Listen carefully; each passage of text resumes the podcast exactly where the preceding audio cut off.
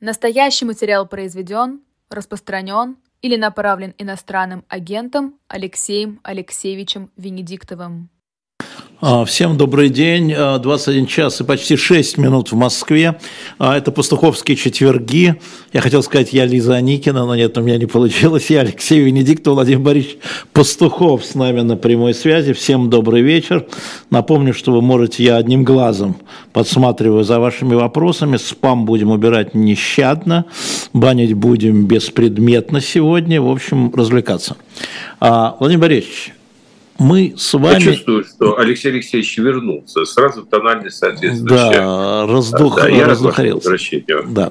И я тоже рад вас видеть. Мы, я, пока вот мы там это как-то не общались, я думал, мы с вами никогда не подробно не говорили на тему о роли пропаганды, ее роли, ее месте, ее процентном отношении к количеству того, что значительная масса населения, вот они как бы ведутся. Знаете, тут я наткнулся на хорошую статью историка Андрея Зорина, я думаю, что мы его пригласим, он сказал, что все-таки идеология и пропаганда – это не производство, а потребление – то есть э, можно создавать, но надо, чтобы люди покупали этот товар, хотели его купить, хотели его потреблять э, на протяжении довольно долгого времени в Российской Федерации. Но об этом подробно. Что вы думаете по этому поводу? Что роль пропаганды э, во всей этой истории, она вторична.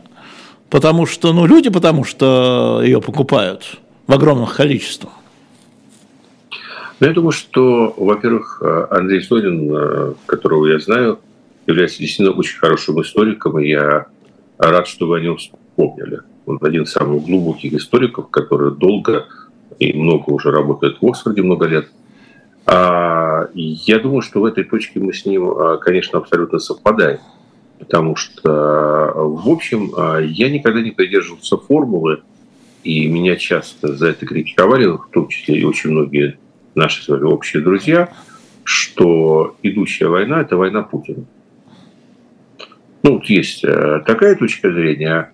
А я всегда говорил, что, э, безусловно, наверное, роль Путина и путинского ближнего круга э, в развязывании этой войны она велика, и роль пропаганды велика, но при этом семена должны лечь на благодатную почву. То есть вот этот вопрос между семенем и почвой, это такой вопрос очень важный. И, собственно, Зорин говорит то же самое. Он говорит, что это история про потребление. Я говорил всегда, что это история про почву. Ну, это почти а, то же а, самое в данном случае. Подготовили да, почву а история, принятию но, семенения. Как, да, как говорил при этом наш э, один из великих тючев, мысль изреченная есть ложь. Вот если бы сейчас мы процитировали не Андрея Зорина, а кого-то другого, то я бы, наверное, как бы оппонировал абсолютно как Андрей Зорин. А поскольку мы зашли с этой стороны, то сразу понимаешь, что вот мысль изреченная есть ложь. Потому что, а, с одной стороны, а, если нет почвы, если она не восприимчива к чему-то, то, конечно, а, пропагандистские усилия ну, либо требуется абсолютно другой уровень их, угу. То есть требуются излучатели гораздо более высокой мощности. Пробивать асфальт. Да, совершенно верно. То есть для, для каких-то, допустим, обществ достаточно там легкого э, солнечного света э, в середине лета, а для каких-то обществ, чтобы их вот так вот сломать и ввести их в состояние первобытное, угу а я сейчас к этому вернусь, потому что вот это состояние, которое мы наблюдаем, оно естественное для любого общества, оно первобытное, то для этого нужны такие уже облучатели, ну, рентгеновские аппараты направленного действия. А кому-то нужна и реальная такая нейтронная бомба. Угу. Поэтому, конечно, но при этом мы понимаем, что, во-первых, по всей видимости, это такая моя гипотеза, э, любое общество при определенных условиях можно сломать, если все-таки мощность излучения будет очень большая. А во-вторых, а, все зависит от структуры этих обществ. Вот одна из моих догадок состоит в том, что мы в России благодаря, кстати, вот советскому периоду, особенно благодаря вот этому периоду с 53 по 89 год, который, с моей точки зрения, и создал советскую цивилизацию, советского человека том э, специфическом смысле, в котором мы привыкли об этом говорить после Брежневскую эпоху. Так вот, э, мы благодаря этой эпохе пришли в состояние, когда бюргер, он же обыватель, он же мещанин, является очень существенной стратой российского общества. А давайте вот тогда раньше... определим, Владимир Владимирович, да, да, не бегите так быстро. А тогда определим, кого вы называете бюргером, его э, качество, да, чем он отличается от э, небюргера. Ну вот с моей точки зрения... Бюргер а, это? Да, а, это мелкий буржуа. Такой вот самый такой простой. Вот я сейчас скажу парадоксальную вещь, при этом я импровизирую. И пусть меня закопают все социологи. То есть, как ни парадоксально, а, в одном споре Троцкий выиграл у Сталина. Это был спор о перерождении коммунистов, большевиков. То есть Троцкий предсказывал, что если мировой революция не случится, и все не закончится большой мировой войной, в которой победит мировой пролетариат, как говорится, подсказка, не случилось, угу то э, закупоренная, так сказать, в своих границах страна, тезис социализм в отдельно взятой стране, потом его переделали коммунизм в отдельно uh-huh. взятой стране, он накроется медным тазом. Почему он накроется медным тазом? Может, его сожрут враги? Нет, враги могут не сожрать, и мы видели, как бы он умеет защищаться. Его разгрызет внутренний враг. Ну, я прямо сейчас говорю почти так. как Стрелков. Да, да, да. да Кто да, этот да. внутренний враг? Это мелкобуржуазная стихия. Не-не, придется объяснять, потому что народ марксизму не учил, да, молодежи да, да. у нас тут э, в чате полно. Все-таки э, мелкий буржуа – это кто? Мелкий буржуа... В современном понимании. Э, в современном понимании э, это, э, собственно говоря, человек, который при всем при том ведет себя и действует, ну, как обладатель какого-то малюсенького капитала, как такой мелкий лавочник, мелкий ремесленник, то есть у которого есть такое самосознание мелкого торгового человека. Ну, я так упрощаю, понимаете? Ну, я прошу вас упростить, потому что непонятно. Студент может да, быть мелким то есть мелкий торговый человек, у которого самосознание торговое, который живет, э, ну, в конечном счете, ценностями купи-продай. То есть это Хотя средний это класс, как мне тут подсказывает Олег Горшков. То есть вы сейчас ополчились на средний класс.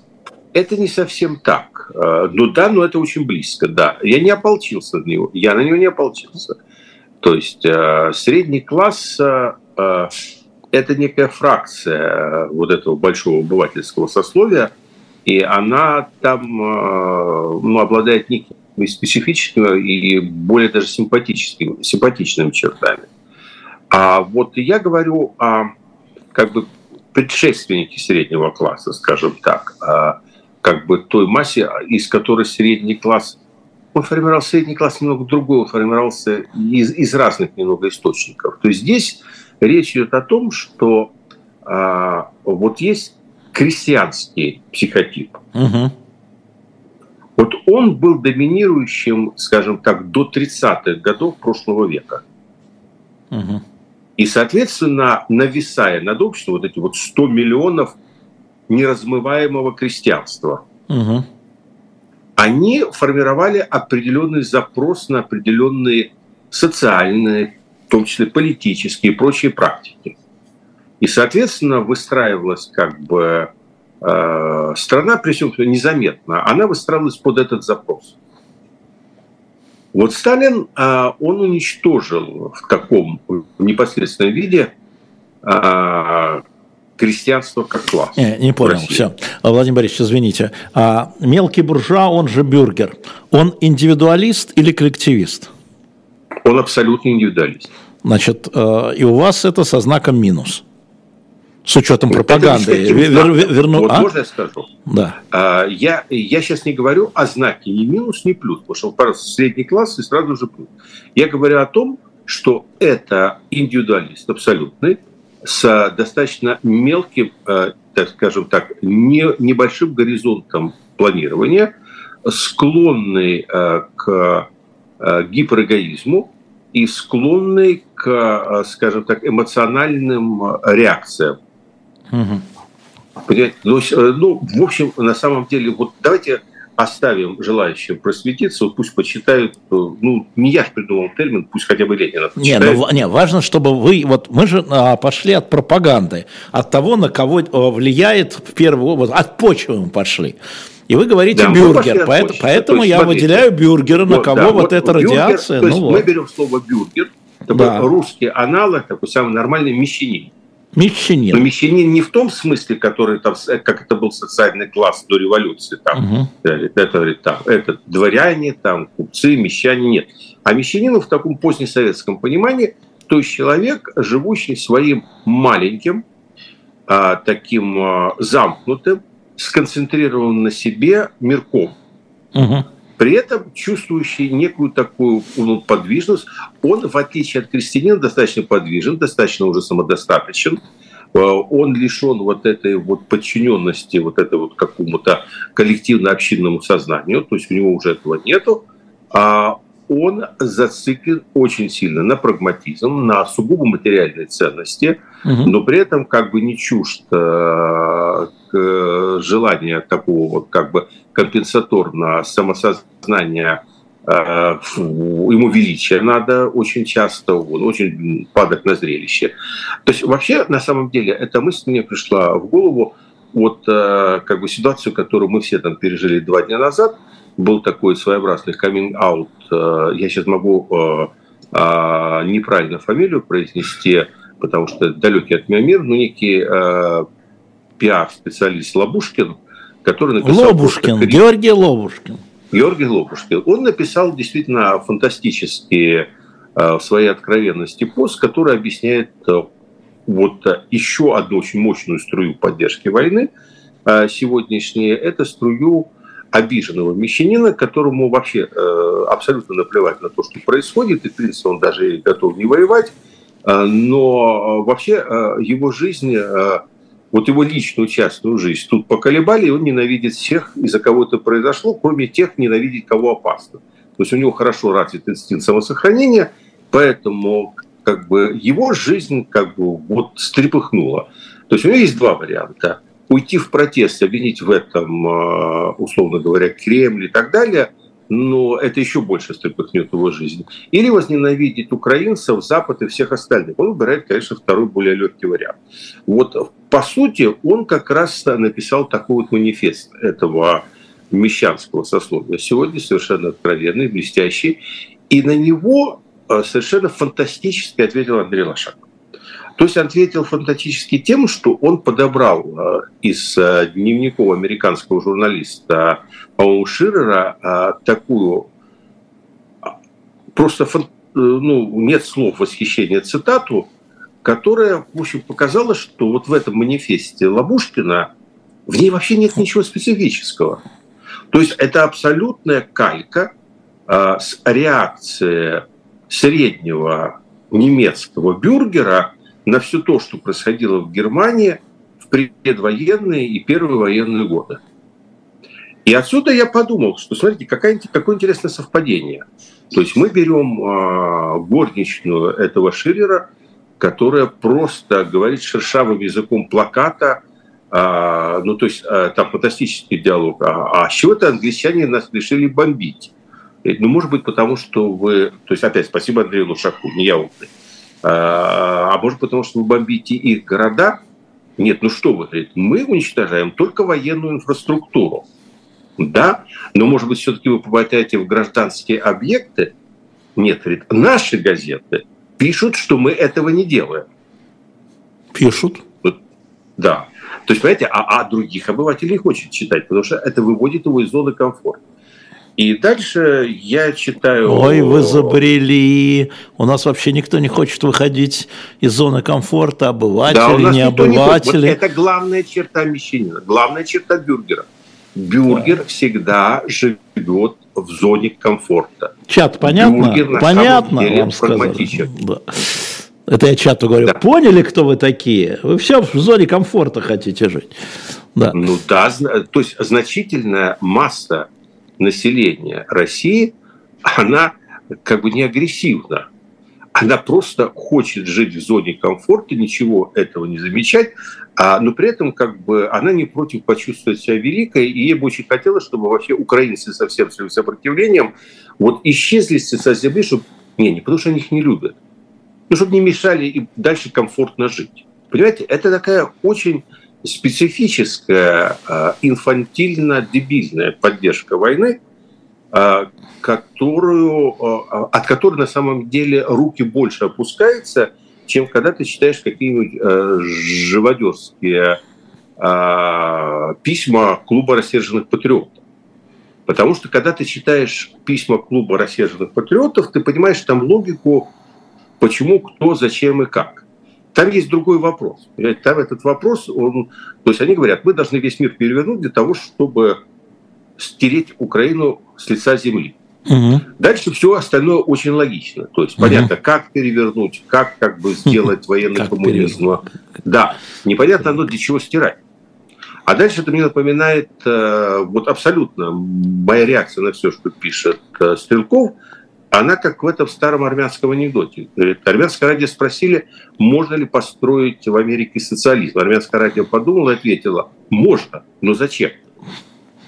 Угу. Вот на самом деле ключевая там проблема, а, ну вот зачем, но, но там понятно мотив, да, это одержимые люди, это а, такая парадоксальная смесь Пуришкевича с а, Протопопова вакуумом в современном виде. Понятно, что такое количество людей вот с такой ментальностью – есть в каждом обществе. Им не нужна пропаганда.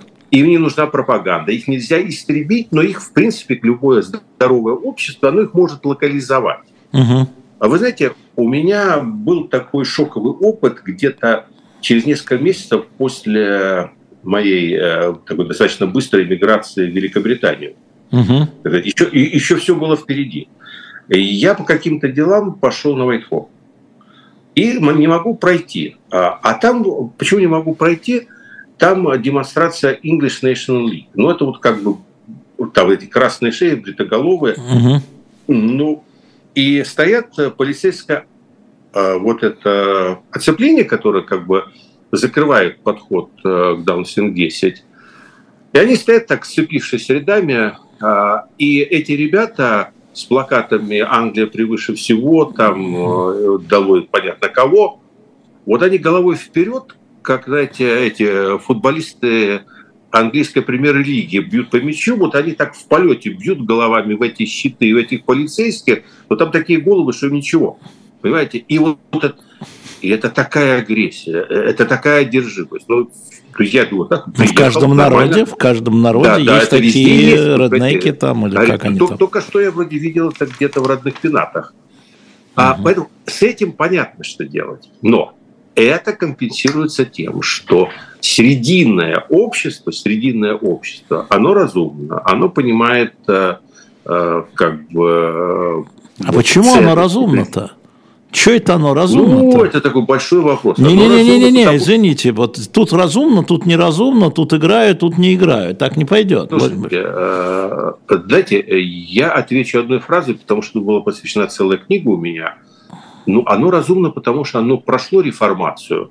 Угу а Россия реформацию так и не прошла. Русская реформация еще впереди, она наша. Давайте отложим на отдельную передачу про реформацию. Да, Я все-таки про, про влияние пропаганды, да, про асфальт вот и почву. Да, да. ну, слушайте, мы же не будем там... Э, если я просто вам отвечу, знаете, пропаганда это важно, но она действует в основном на тех, кто и подвержен. Но я повторю Андрея Зорина, вам же это будет неинтересно. Поэтому э, мы э, как бы идем дальше. Итак, почему в России сегодня пропаганда оказалась вот на сегодняшний момент настолько, а, так сказать, эффективной.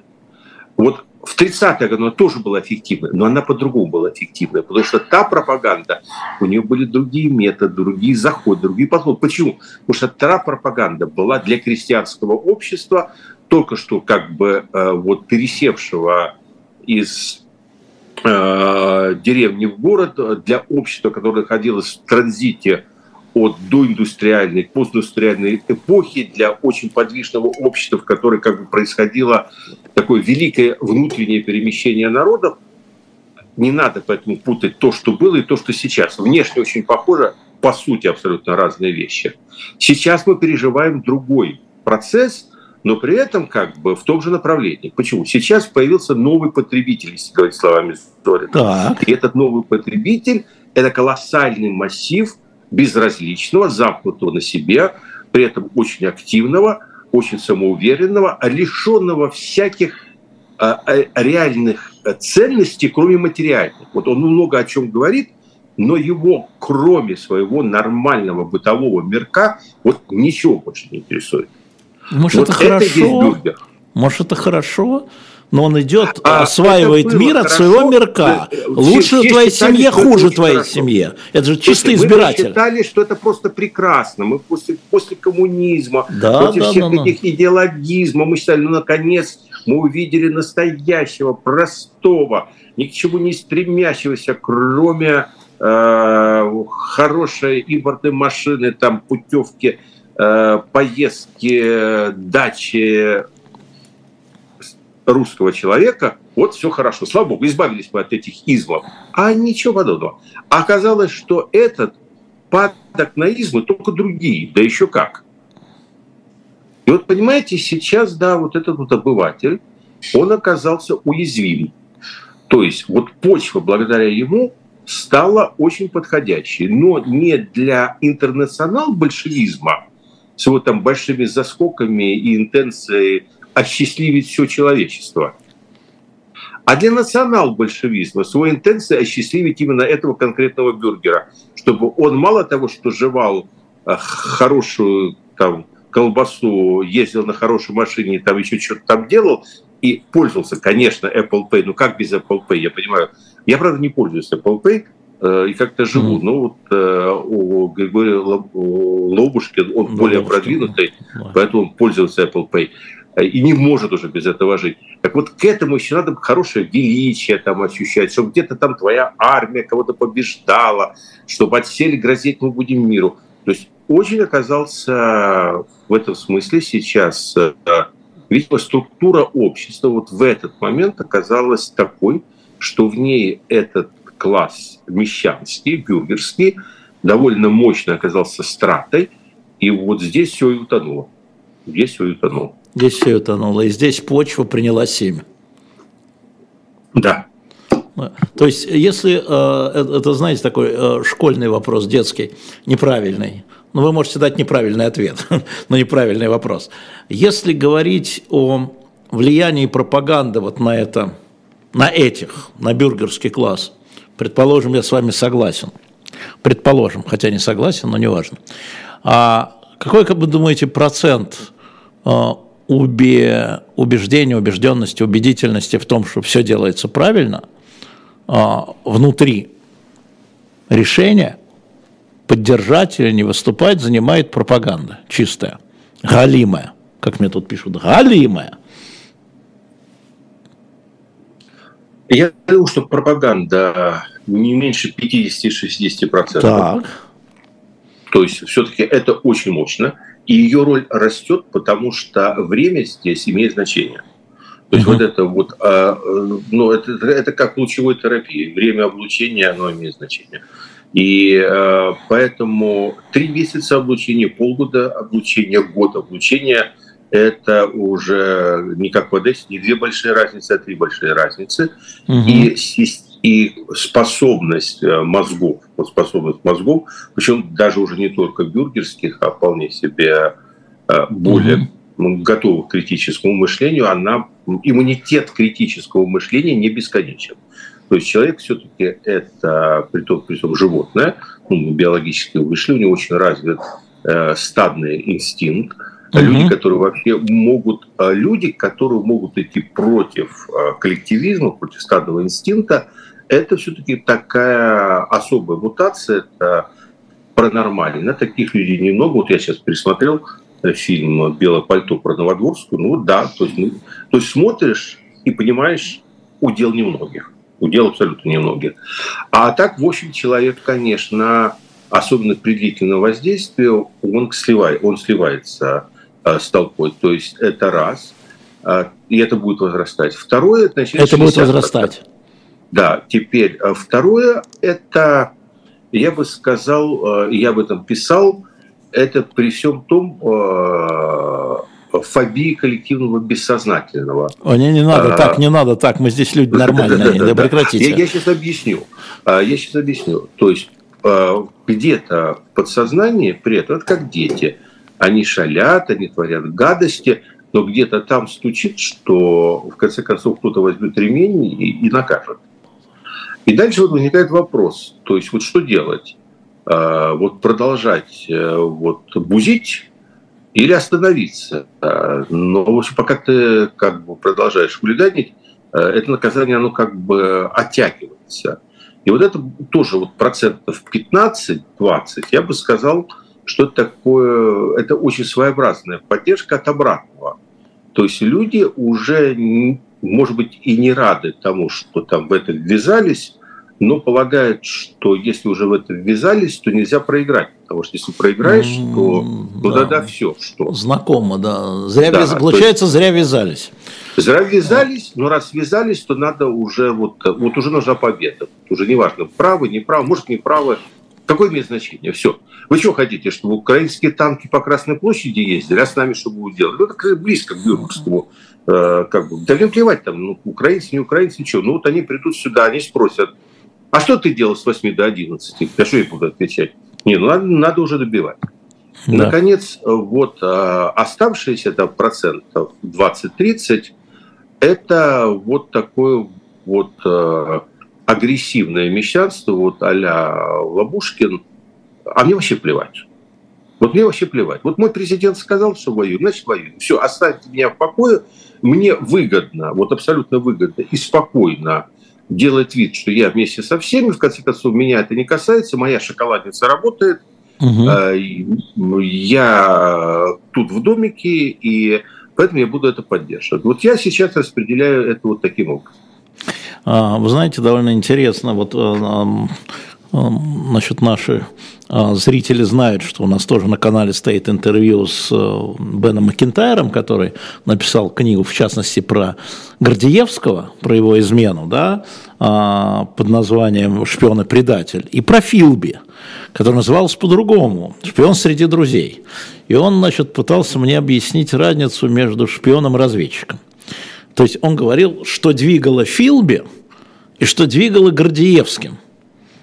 И для него, хотя он британец, Бен Макентайр, да, для него это было, ну, очевидно, что они оба предатели, присяги, но они разные – Филби ну, двигал... Я, я, я небольшой специалист, но для меня это тоже очевидно. Нет, нет Филби двигал идеализм, романтизм и да, веру в коммунизм, а Гордеевского двигало разочарование, не деньги, разочарование в советском образе жизни. И он предатель. Вот такая история, довольно забавная. Если вы еще не читали, я хотел напомнить, сказать нашим зрителям, что а, поскольку мы очень быстро продали а, значит, эти книги Бена Макентайра с открытками, которые Бен написал, подписал зрителям «Живого гвоздя» и слушателям «Эхо Москвы», мы еще в издательствах поскребли, и вам на shop.diletant.media вот эти три книги можно по одной, тогда по две тысячи, все три за пять, три разных открытки. А, Бен Макентайр, ну, интервью вы можете посмотреть на а, нашем YouTube-канале «Живой гость». И, Владимир Борисович, пока не забыл, поставил сегодня на наш канал «Живой гвоздь» от утра. Посмотрите мое интервью с вице-президентом а, Комитета по защите детей ООН связанным с украинскими детьми, с проблемой украинских детей. Он, э, Филипп Жафе, он не только вице-президент комитета ООН, но он еще э, психиатр детский, который 50 лет этим занимается. Посмотрите, мы перевели, все это стоит, можете уже заходить и смотреть. Вопрос. А, уже потерял где, но смысл такой. Россия, имперская нация – нужно, чтобы, значит, это все кранты. Потерял был хороший вопрос. Как вы понимаете имперство? Это вот просили меня у вас спросить. Потому что когда мне говорят, когда идет обмен любезностями, вы имперец, я отвечаю, вы провинциал. И на этом дискуссия заканчивается, да?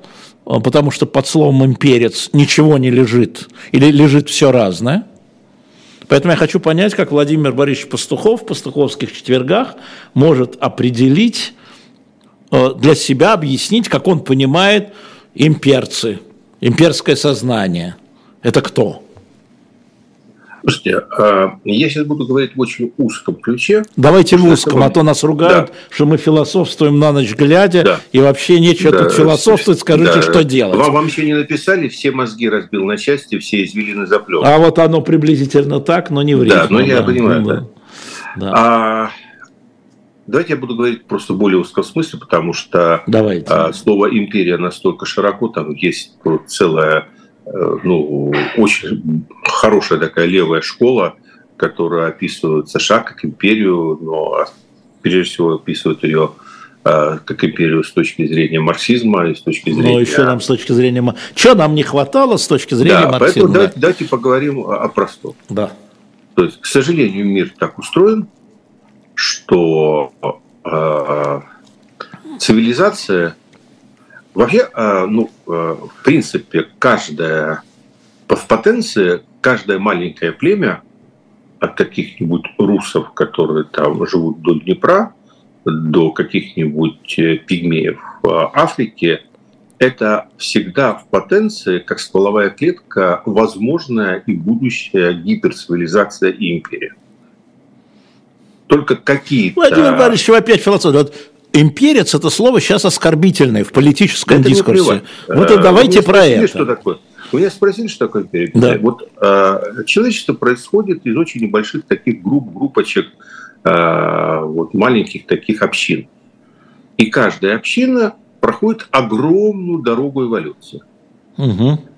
Каждая малюсенькая эта община она в потенции империя. Там нет такого, вот эти родились имперцами, а эти родились не имперцами. Все, когда рождаются, потенциально имперцы. Понятно, сказал Пастухов вам. Вам понятно, Пастухов да, сказал? Все, вот в этой точке все потенциальные имперцы. Почему они что хотят? Они хотят границы своей маленькой деревенской общины раздвинуть. Пастбище чуть-чуть увеличить, да. соседскую деревню, где красивые девушки, а всегда это вопрос э, очень важный, есть, чтобы были красивые девушки, потому что это семья. Вообще их, их надо, да. да, их надо обязательно в себя вобрать. Дальше. Со временем, со временем возникает государство. Эти государства являются такими вот микроцивилизациями. Угу. Потом э, начинают одни государства воевать с другими. И какие-то государства формируют такие вот уже субрегиональные цивилизации. Вот она уже, вот там уже междуречие, вот, там уже много, там уже вот, с пол Франции, может быть, потянет. А, это уже такая вот а, это уже такая межрегиональная, такая протоимперия. В конце концов, вот в этой, это, это дарвиновская борьба. В этой эволюционной борьбе в конце концов возникает какая-то из этих общин, этих культур, развивается в что-то, что захватывает огромную территорию. И вот когда оно захватывает огромную территорию, оно преображается и внутренне, и внешне. Как оно преображается внешне?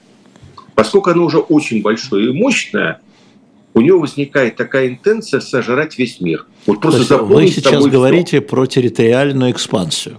Да, я говорю про экспансию, но не только территориальную. Вот давайте не про территориальную понятно, это легко. Да, давайте, духовно. То есть они, вот давайте про духовную они уже чувствуют себя такой мощной культурой, такой мощной mm-hmm. культурой, что они хотят весь мир видеть таким, как они.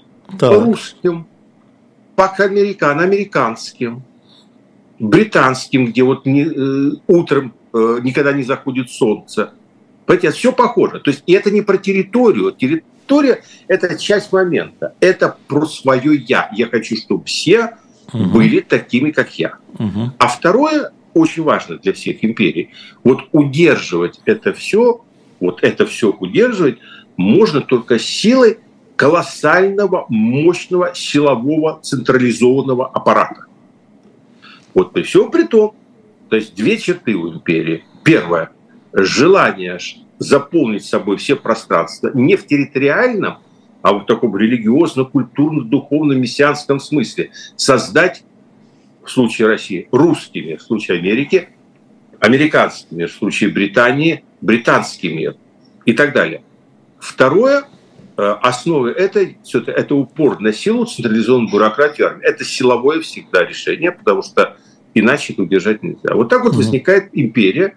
Империя – это выросшая все-таки до масштабов э, гигантского, это всегда большое, образование, которое стремится к неограниченному расширению, основанному на вот этой централизованной силе. Соответственно, какие-то народы становятся империей, при этом всасывают, всасывают, всасывают себя другие. Другие этими империями не становятся. И, в общем, их эволюция ведет к тому, что они с большей или меньшей степенью э, эффективности от этих империй обороняются, защищая свой особый мир. Угу. Кому-то это удается. Ну, например, там Швейцария. Угу. То есть вот она как бы вот при всем при том вышла там. Кому-то не удается, кому-то удается, иногда его поглощает, а потом срыгивают, и он как бы живет самостоятельно.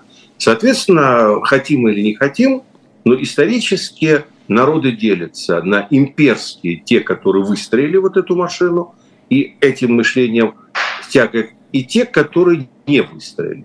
Народы или государство? Часто... Народы или государство?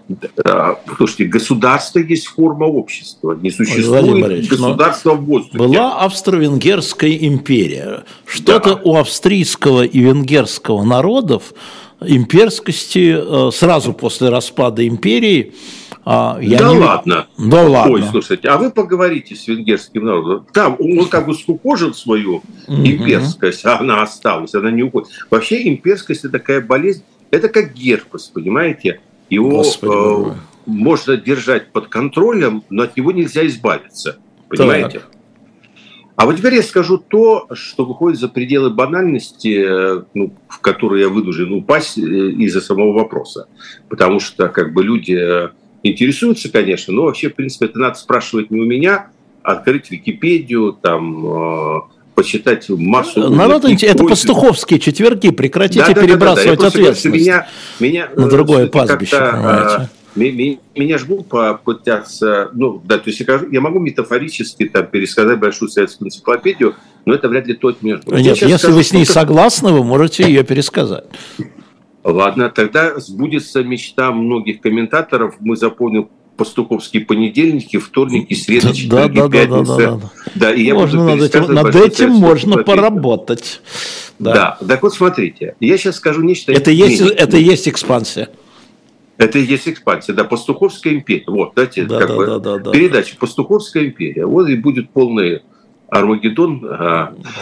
А, а я сейчас скажу нетривиальные вещи. Э, это все вот абстракция. То есть понятно, что русский имперский народ, и тут возражать нечего. Понятно, что э, русский имперский народ сейчас находится вот на таком периоде, когда он должен создать из себя нацию государства, то есть превратиться в такое современное политическое государство. А это дается очень нелегко, потому что смена парадигмы. Понятно, что если отвлечься от Путиных, там, не Путиных, это та глубинная причина, по которой нас сейчас трясет. Мы проходим такую очень длинную полосу турбулентности, приблизительно с 1898 года по сегодняшний день, которая называется а, вот, транзит от империи в современное политическое государство. А, Британия проходит тот же самый транзит, приблизительно весь тот же период, начиная с викторианской эпохи до сегодняшнего дня. И трясет, поверьте, не меньше, просто мы этого не замечаем, поскольку каждый запад на себе. Это понятно. А вот рядом есть Украина. Так. И вот с ней идет война. Так. И вот украинцы пишут, э, соответственно, письма счастья и говорят, ну вы же имперцы. Да. А дальше мы в ответ пытаемся втиснуть как бы это все в какие-то понятные парадигмы, говорим, ну да, ну да, имперцы мы раскосыми и там, жадными очами. А, поэтому эта война несправедливая, это война империалистическая. это война колониальная, угу. ну и вроде я сам так всегда говорил, вот до того, как задумался всерьез. А с той стороны, это война освободительная и антиколониальная. Ну, только есть такая понятная парадигма, все вроде стало на полочке. Но я когда вот читаю, и я вдруг понимаю, что на самом деле, вот что смешно, а Украина – это тоже имперский народ. Очень Так, парадокс. сейчас вас как? Да, да, и это в некотором смысле, в некотором смысле, только не говорите, что я русский Арестович, ну, просто на самом деле я там не совсем согласен, а тем не менее, э, и тем не менее интересно. Понимаете, вот нет этого классического вот отношения. Вот есть, понятно, есть Британия, угу. А, пока говорим Британия, не говорим англичане, есть Индия, угу. она за океаном, там есть Ост-Индская компания, а, там есть э, это как бы культура миссионерства. Так. Вот они как бы выкачивают ресурсы и заодно закачивают туда какие-то э, стандарты, как они считают, культуры, заодно отрывают голову, конечно, ничуть не меньше, чем э, в наших родных пенатах. А, там понятно, вот Британия – это метрополия, вот Индия – это колония. А вообще что-то подобное есть э, с Украиной? А, а нету. Потому что Украина, она, ну, как минимум, младший партнер, а в общем, соучастник создания и строительства этой империи. Ну, То есть она не, да. только, она не только как бы объект, она и субъект. Вы если посмотрите исторически, вы как там Разумовского отвертите оттуда? Президента Академии российской. Да, вот вы его Кирилла. туда отколупаете. А вы э, вот эту армию, которая русская, а потом советская. Ой, не говори, лучше а не то, говорите. что там средний офицерский состав, он в основном на украинцах держался. Вы, вы это как? Вот куда отрежете? Хм.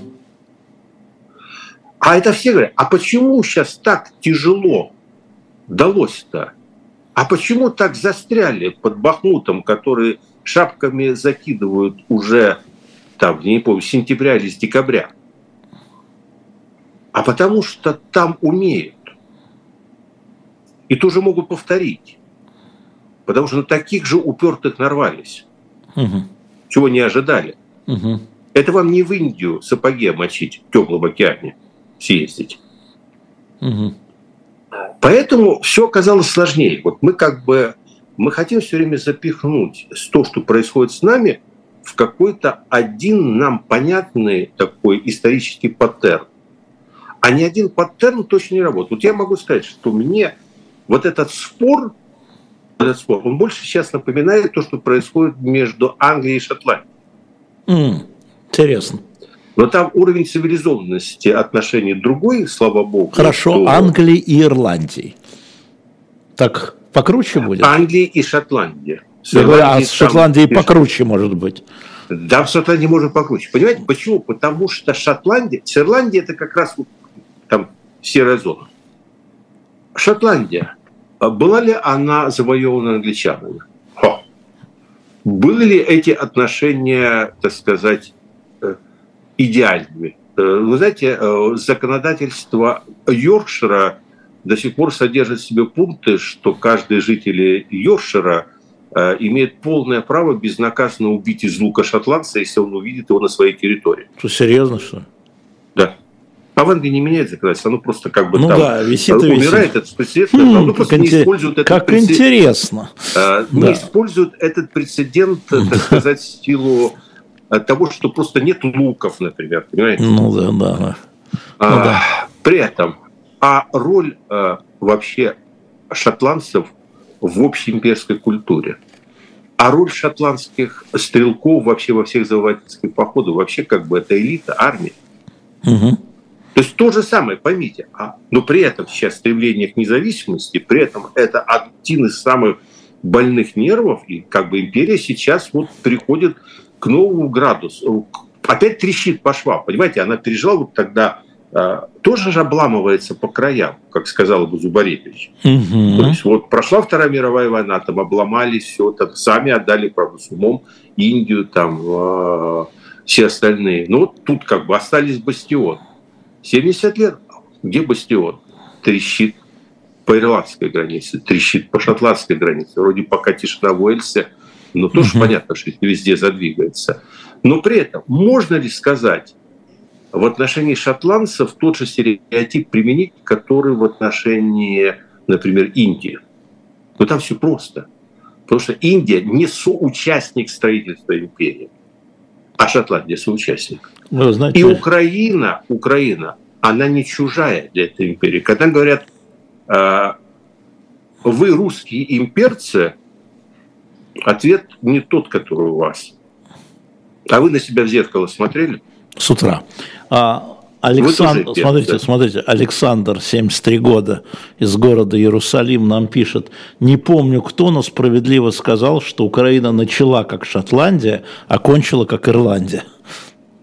Ну да, это, э, ну, то есть я еще не готов сходу вдуматься, но звучит ну, привлекательно. Звучит привлекательно, да. А, в этой связи, конечно, а, история с имперский. Это же, ну, в нынешней дискуссии политической во время военных действий, когда говорят «вы имперцы, культура ваша имперская», Бродский ваш имперец, Пушкин ваш имперец, Чайковский ваш имперец, да, но это все маркеры, это с маленькой буквы все. А, это, это пытаются таким образом как бы э, чего, превосходство это? Правда, это правда. Я об этом задумался. Дорогая копыта, да. да. Да, я, да, вся культура наша, мы этого не замечали, она, ну, вся на самом деле пропитана вот этой и имперскостью, и милитаризмом, что самое страшное, милитаризмом. И Пушкин имперец, и Бродский имперец, и Чайковский имперец, а также как Кимплин имперец. И вы смотрите, какой болезненный процесс идет сейчас. А уж монах Нестор-то это точно? Ну, Правда, он Киевско-Печерской лавры, ну что ж поделаешь а, тут, кажется. Да. Ну, ну вот смотрите, давайте сейчас вот посмотрим, что происходит в Англии.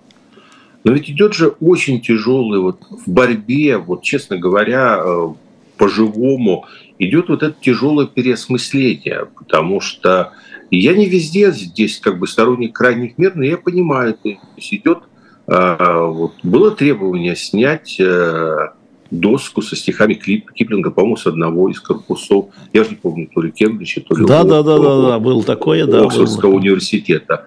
Это почему? А это все потому, потому что они понимают, что да, вся культура была именно такой. И вот там внутри идет, что мы хотим стать другими, мы хотим... Я это назвал в одном из своих блогов, что если мы хотим реально вот куда-то выйти, сейчас а, речь идет а русских, я сейчас, украинцы себя лучше знают. Угу. У них свои должны быть пастуховы, они скажут. А про русских мы должны выработать бинарное историческое зрение. Не, это, это давайте на русский переведем. Да, это значит, что мы должны научиться смотреть на себя с позиции уже и самих себя, и вот тех народов, которые мы вовлекли в исторические процессы, которых подмяли. И мы должны посмотреть на то, что вот когда они говорят там, вот, великая дружба была, там нас предали. Великая дружба где? Когда Екатерина Суворовскими полками Запорожскую сечь э, там выжигала. Ну ведь это что же все, понимаете? Это, э, ну то есть э, тут по эту сторону в учебнике Э, Владимира Мединского это, конечно, не помнят. О, Господи. Ну, к ночи-то. Никто. К ночи-то. Ну Но что, Владимир Борисович, никто не забыл, понимаете? Да. А, то есть надо, да, надо увидеть, что это была история, которая а, глазами одних одно значит, а глазами других значит другое, а вы научитесь смотреть с обеих углов, с обеих ракурсов. А можно ли это, это делать во время войны? Смотреть Слушайте, с обеих ракурсов? Э, вы знаете, э, я же э, отмороженный теоретик, слушайте. Так, Во-первых, во-первых, война, боюсь, не на пару месяцев. Так что время подумать все равно будет, и придется и это думать во время войны, иначе она никогда не закончится. Второе, ну кто? То есть те, кто, те, кого мы обсуждали в первой части нашего диалога, они в любом случае уже думать не способны. Понимаете, тот, кто уже попал под каток. 2014 а, год. Все это произошло. Я еще пишу блоги для BBC. Потому что ну, потом концепция поменялась, они ушли от философствования. Вот у меня вышел блог, называется «Синдром отключенного сознания». Потому что я сказал, что ключевой выхлоп всего этого будет, это будет появление общества с синдромом отключенного сознания. Критического, естественно. То есть поэтому, вот когда вы говорите, можно ли думать об этом вами? То есть те, у кого сработал вот этот вот рефлекторный тумблер, и критическое сознание отключилось, они в любом случае уже ни о чем думать не будут. Они выживают. Угу. Те, у кого не сработало, будут думать обо всем. С войной, без войны. Потому что есть такая профессия – думать за свой народ. И никто ответственности за это ни с одного из нас не снимал. И что ж получается, это же вот каждый, кто вот тут у меня тут в чате должен думать за свой народ? Ну да, если он пришел в этот чат и осознал уже свое место в нем, то он, да, должен думать за свой народ, каждый, да. Никто за, за знаете, вот э, никто за каждого думать не будет. Каждый должен проделать вот этот свой скорбный путь и понять, что произошло сам для себя, в простых самых таких выражениях. И каждый должен понять, что да, э, жизнь вообще диалектична, непроста, э, что в ней, извините, пожалуйста, я одного человека процитирую, все не так однозначно. Ой, Владимир, что вы под конец сказали? Ну вот сейчас да. оно как? Но я а, сейчас, говном я нам зальет весь про... экран. Мне вам хорошо, я экран вижу. А мне хорошо, я его не вижу. Вот да, Знаете, я, я, когда, про это и говорю. У нас, когда комиссии были в школе, меня всегда вызывали и спрашивали, я всегда а, как бы на первой партии сидел, мне легче было, у меня не было эффекта давления, я не видел комиссию, поэтому всегда нормально отвечал, как будто там никого нет. У меня тоже минус 9, ничего страшного, но положено. А, как-то так. Ну, ну, в общем, вот, вот вы э, пошли думать за свой народ, каждый, ну, вот каждый из вас, кто тут сейчас 22 тысячи смотрит, идите и, и думайте. Тоже мне имперцы. А, значит, э, что у нас в долгах возникнет, что мы начали говорить и отложили на следующее – что-то у нас в долг на, 2, на 27 да, сегодня 20 на 27 шло, ладно, я пересмотрю, потом проверю. Да, нам правильно пишет Евгений Жуков, а потом про этот случай раскричат на BBC. Вот э, это, это, это точно совершенно. А про имперство вы тоже подумайте, потому что, мне кажется, разговор не закончен. А, на самом да, деле... я думаю, что он только начинается, потому что да. ключевая тема. Не, просто... Вопрос состоит да, просто народ кидается, значит, имперцами, как какашками, понимаете, там, иногда подсохшими, иногда не очень. А, вот, ну, кидается, ты имперец, все, аргументы исчерпан, понимаете. А вы все имперцы, или, или ты лично имперец, да? А, это Знаете, вот... и имперец имперцу рознь. Понимаете? И это вы сейчас, вот, вот вы сейчас опять вот э, то, тут нахлебаемся вот от них, бог с ними. Все, друзья мои, мы с вами прощаемся. Это были пастуховские четверги, до следующего четверга. Я напоминаю, что у нас сейчас выставлен, соответственно, как я уже сказал, Бен Макентайр со своими тремя книгами. Одна про Филби, одна про Гордеевскую, одна про девушку Соню, шпионку, про которую вы не слышали, с открытками, подписанными в Лондоне э, Беном Макентайром так что можете зайти на shop.diletant.media. Завтра утром утренний разворот ведут Ира Баблоян и Максим Курников, и я к ним а, присоединюсь с 11 до 12. Поэтому а, вы остаетесь с нами. Дмитрий Быков, как всегда, на своем месте. Сейчас, как я понимаю, да, а, сегодня тема Андрей Вознесенский. И буквально через пару минут вы остаетесь с Дмитрием Быковым, будете пере правлены на этот канал. А, спасибо большое. Я еще, ой, господи, ну что вы такое наговорили на ночь глядя, Владимир Борисович, ну ей-богу, ну, Быков, сейчас Быков будет вот это все хлебать, вот это вот все будет хлебать Быков. Бедный Дима, прости, пожалуйста, Дмитрий Львович, нас двух, но это были пастуховские четверги. Владимир Борисович Пастухов, Алексей Венедиктов был с вами в прямом эфире. Счастливо.